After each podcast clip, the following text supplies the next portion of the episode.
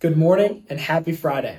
Welcome to the fourth episode of Christian's Corner, where every other Friday, in approximately two minutes, I break down what's working in the employee benefit world, what's trending, and what's going on. Today, I'm going to talk about is the four day work week a realistic benefit? For starters, a little bit of brief history. In the 19th century, the US government considered a full time employee someone who worked 100 hours a week.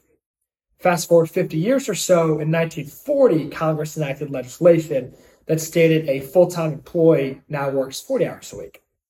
And that has been the norm for the last 80 years or so.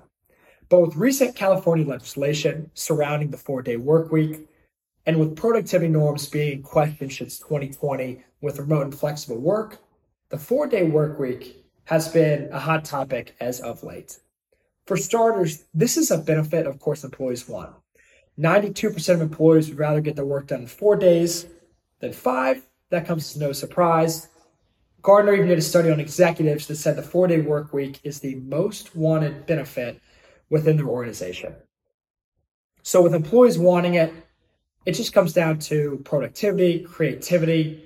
And there's been studies internationally, specifically with Microsoft Japan, that actually states employee productivity has risen during a four day work week experiment.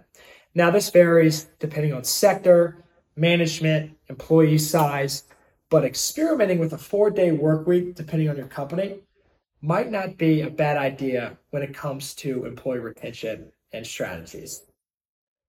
Thank you guys for listening. Hope everyone has a great weekend and talk soon.